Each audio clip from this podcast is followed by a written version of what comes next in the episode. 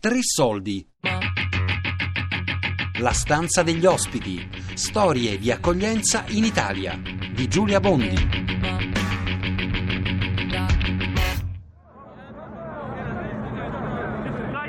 Sit down where you are. Sit, please, sit down where you are. On va faire un par un, hein Sit down, please. Oui, oui, vous êtes en sécurité, hein We're okay. Ça va pas, hein it's okay. We, we have time, hein We have time. We have time. We have time. Just calm down. On va faire un par un, one by one, otherwise it's very dangerous. Whoa!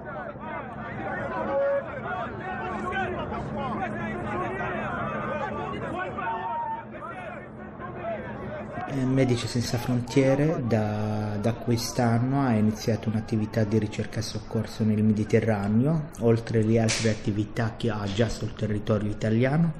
Parliamo delle attività sullo sbarco da, attualmente a Pozzallo e nel centro di CPSA, il centro di prima accoglienza e soccorso sempre di Pozzallo. Sicuramente il nostro intervento nel Mediterraneo è un intervento per salvare le vite umane.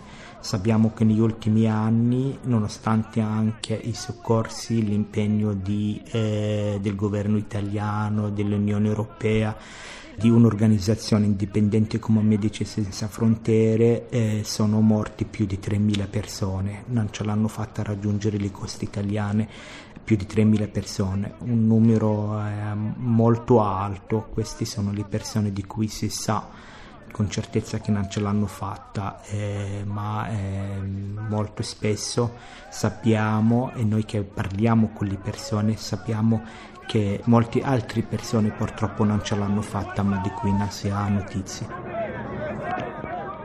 They're now fighting each other just to.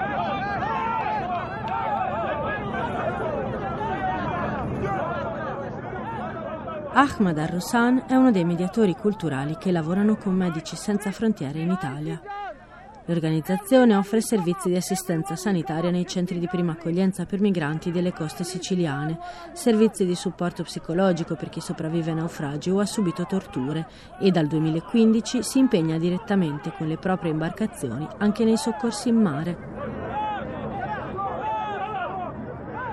Durante le, le operazioni di soccorso eh, non abbiamo nessun tipo di protezione, consapevoli del fatto comunque eh, non, non ce n'è bisogno realmente di avere una protezione eh, che creerebbe solo una barri- barriera tra le persone che vengono soccorse e gli operatori.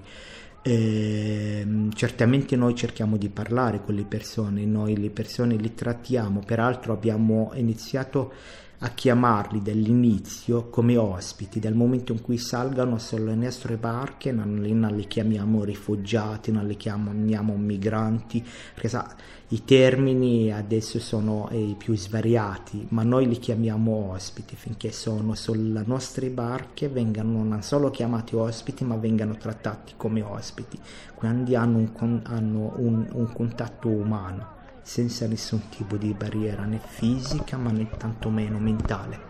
Quindi loro dal momento in cui vengono trattati come ospiti sanno di avere dei diritti. Noi abbiamo solo durante ehm, diciamo le, le ospitalità che noi forniamo alle persone in barca, le persone eh, si danno da fare. Loro, noi siamo molto spesso 10 persone, abbiamo sulla barca più di 1000 persone, molto spesso 700-800 persone e quindi eh, sanno benissimo loro che noi eh, siamo un numero così limitato, quindi senza chiedere nulla le persone cominciano ad aiutarci, le persone che cominciano a pulire senza anche averlo chiesto, le, i servizi igienici o persone che comunque fanno eh, la distribuzione insieme a noi, cercano di facilitarci in tutti i modi, persone che puliscano eh, persone che comunque cercano di, eh, di facilitarci eh, il compito.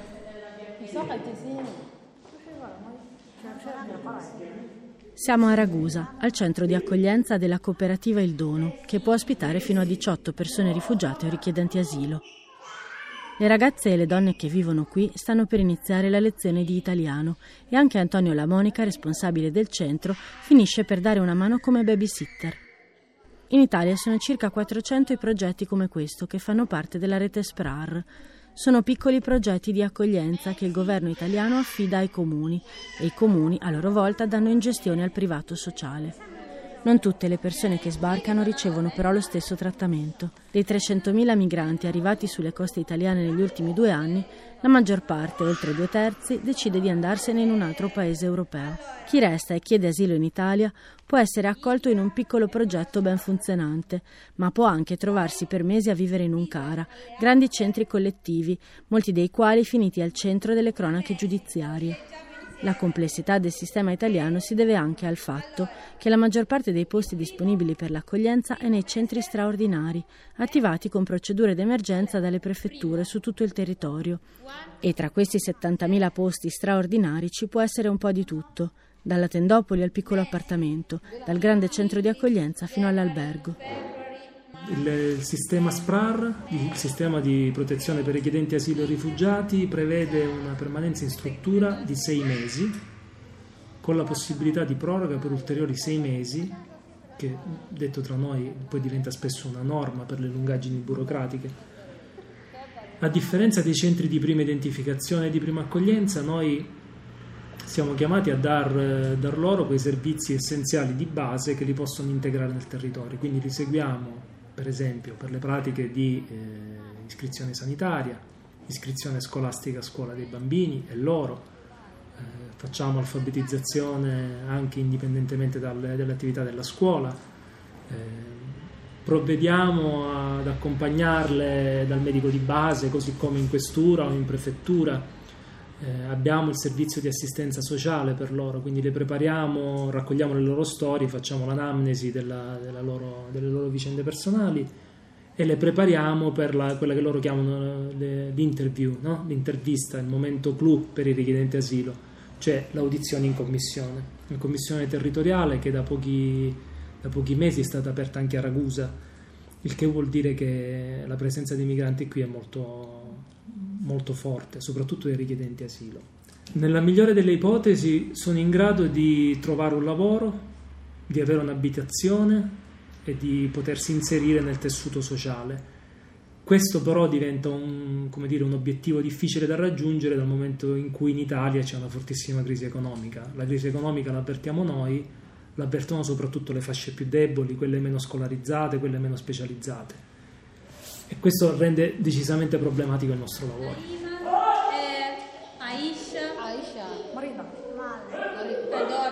Le caratteristiche eh, che secondo noi sono proprio il punto forte di questa modalità di accoglienza sono svariate. Prima di tutto il fatto di eh, chiedere, pretendere, per così dire, che l'accoglienza sia fatta in piccole strutture quindi in appartamenti o in piccoli centri collettivi con numeri bassi di persone e ehm, rispettare un criterio di proporzionalità fra il numero dei posti del progetto e il numero di abitanti del comune su cui si trova il progetto. Questo abbiamo visto proprio nel, in 15 anni che ha sempre determinato un impatto molto favorevole sia dal punto di vista poi dell'integrazione successiva all'accoglienza, ma soprattutto direi in prima battuta eh, in termini di contrasto a qualsiasi fenomeno di discriminazione o xenofobia, proprio perché è basato su, cioè non è basato ma diventa, si trasforma in una relazione col territorio che passa attraverso i rapporti personali. Poche persone possono entrare più facilmente in rapporto con le persone che vivono in quella comunità e quindi le persone quando entrano in conoscenza l'uno con l'altro ovviamente costruiscono delle relazioni che prescindono o scavalcano i pregiudizi, le paure, i timori che invece vengono alimentati da ciò che non è conosciuto o da ciò che si muove in grandi numeri, grandi masse e non singoli individui, no? Daniela Di Capua è la direttrice del servizio centrale che coordina i progetti del sistema SPRAR. Ad oggi in Italia sono attivi circa 400 progetti, con in tutto poco più di 20.000 posti, ma è in corso un bando che li aumenterà ancora. le persone accolte sono in parte richiedenti asilo e in parte rifugiati che stanno ultimando il percorso di inserimento nella società italiana. Ti posso raccontare la storia di una di loro, che per esempio è stata qui sei mesi più sei mesi, ha avuto il riconoscimento della protezione sussidiaria, ha imparato bene a parlare l'italiano, lei è nigeriana, ora lavora per noi come interprete e l'abbiamo presentata agli uffici della prefettura e lavora anche per la prefettura come interprete nella commissione, all'interno della commissione. Questo è l'obiettivo massimo possiamo, no? al quale possiamo ambire noi. L'altro fattore sicuramente positivo è quello di ehm, eh, impostare la presa in carico della persona fin dal primo momento, fin dal primo ingresso della persona nel progetto, con l'idea che quella persona entrata nel progetto deve uscire dal progetto, no? Cioè l'idea proprio della presa in carico come di una persona che uscirà, uscirà fra sei mesi, uscirà fra otto mesi, uscirà fra un anno, un anno e mezzo, ma uscirà. E se l'operatore ha ben chiaro questo, questo obiettivo e lo condivide col beneficiario e insieme costruiscono un percorso, allora tutti i giorni in cui la persona starà in accoglienza potranno essere costruiti intorno a questo obiettivo. Poi c'è chi decide di andare via, ehm, la Sicilia, l'Italia sono terre di passaggio, terre ponte, poi molti di loro preferiscono andare in Norvegia, in Svezia, in quegli stati in cui il welfare è molto più vantaggioso per loro. Ci sono delle garanzie maggiori. Il, ehm, il permesso per motivi umanitari, che è prettamente italiano, cioè un, non è una protezione internazionale, non consente assolutamente di spostarsi all'estero, di lavorare all'estero, mentre può essere trasformato in un permesso per motivi di lavoro qui in Italia. Eh, quindi dà meno, molte meno garanzie di, dello status di rifugiato e della protezione sussidiaria, dura anche molto meno, dura due anni invece di cinque, però può essere eventualmente trasformato. Invece il, lo status di rifugiato e la protezione sussidiaria non consentono in prima battuta di spostarsi in altri paesi se non... Eh, eh, per turismo, diciamo, per periodi brevi di tre mesi, eh, mentre non consentono di svolgere attività lavorativa prima dei cinque anni, prima di, di trascor- che siano trascorsi cinque anni dal momento del rilascio dello status di rifugiato o della protezione sussidiaria. Vedi, questo non lo dice quasi nessuno, uh, l'ha detto per primo il nostro attuale prefetto eh, l'immigrazione che per molti viene vista come un problema, in realtà è una grande risorsa, per tantissimi motivi. Non ultimo quello di creare un'economia e un indotto che comunque si ferma sul territorio. 300.000 euro di finanziamento per questo progetto equivalgono a una ricaduta economica che va al supermercato che mi rifornisce il cibo, al negoziante che mi deve rifornire il vestiario e, così via. Quindi è una ricchezza che come dire, si propaga per il territorio, oltre a creare anche una nuova sensibilità nei confronti dei migranti. No?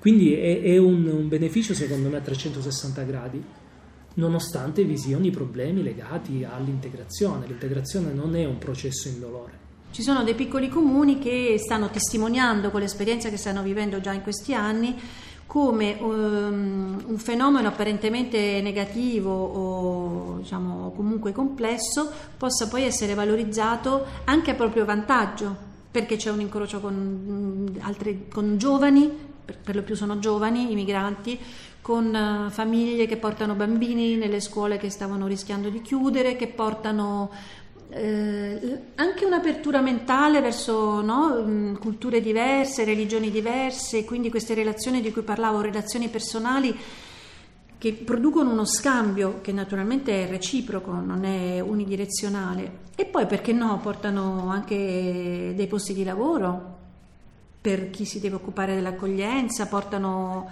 forse delle idee, non lo so, sicuramente delle opportunità ci possono essere, ma ehm, non vorrei entrare sul merito delle opportunità perché non vorrei mai che il fenomeno dei richiedenti asilo e dei rifugiati venisse percepito esclusivamente o prevalentemente come un'opportunità economica. Vorrei che fosse sempre, vorrei sempre, sempre che fosse chiaro a tutti che noi Proteggiamo i richiedenti perché hanno il diritto di essere protetti e proteggiamo i rifugiati perché gli si è riconosciuto il diritto di continuare a stare nel nostro paese proprio perché non potrebbero usufruire fruire dei diritti che, di cui noi offriamo nel nostro paese tornando a casa. E questo mi sembra degno di grande onore. Eh, ma qua considera che l'anno scorso abbiamo ospitato in tutto 43 persone. Perché cioè 18 però poi appunto 6 mesi, c'è chi va, c'è chi viene, in tutto sono stati 43 e sono numeri tanti significativi, sì, sì. finché un po' ti commuovi quando vanno via uh, vuol dire che ancora hai conservato quell'umanità, no? sei rimasto umano eh, ed è bello, è un segnale positivo quando sono andati via Nadifo e Nadar, come te li dimentichi? Quando va via non la senti più gridare, dice ma come facciamo ora che non c'è Nadar?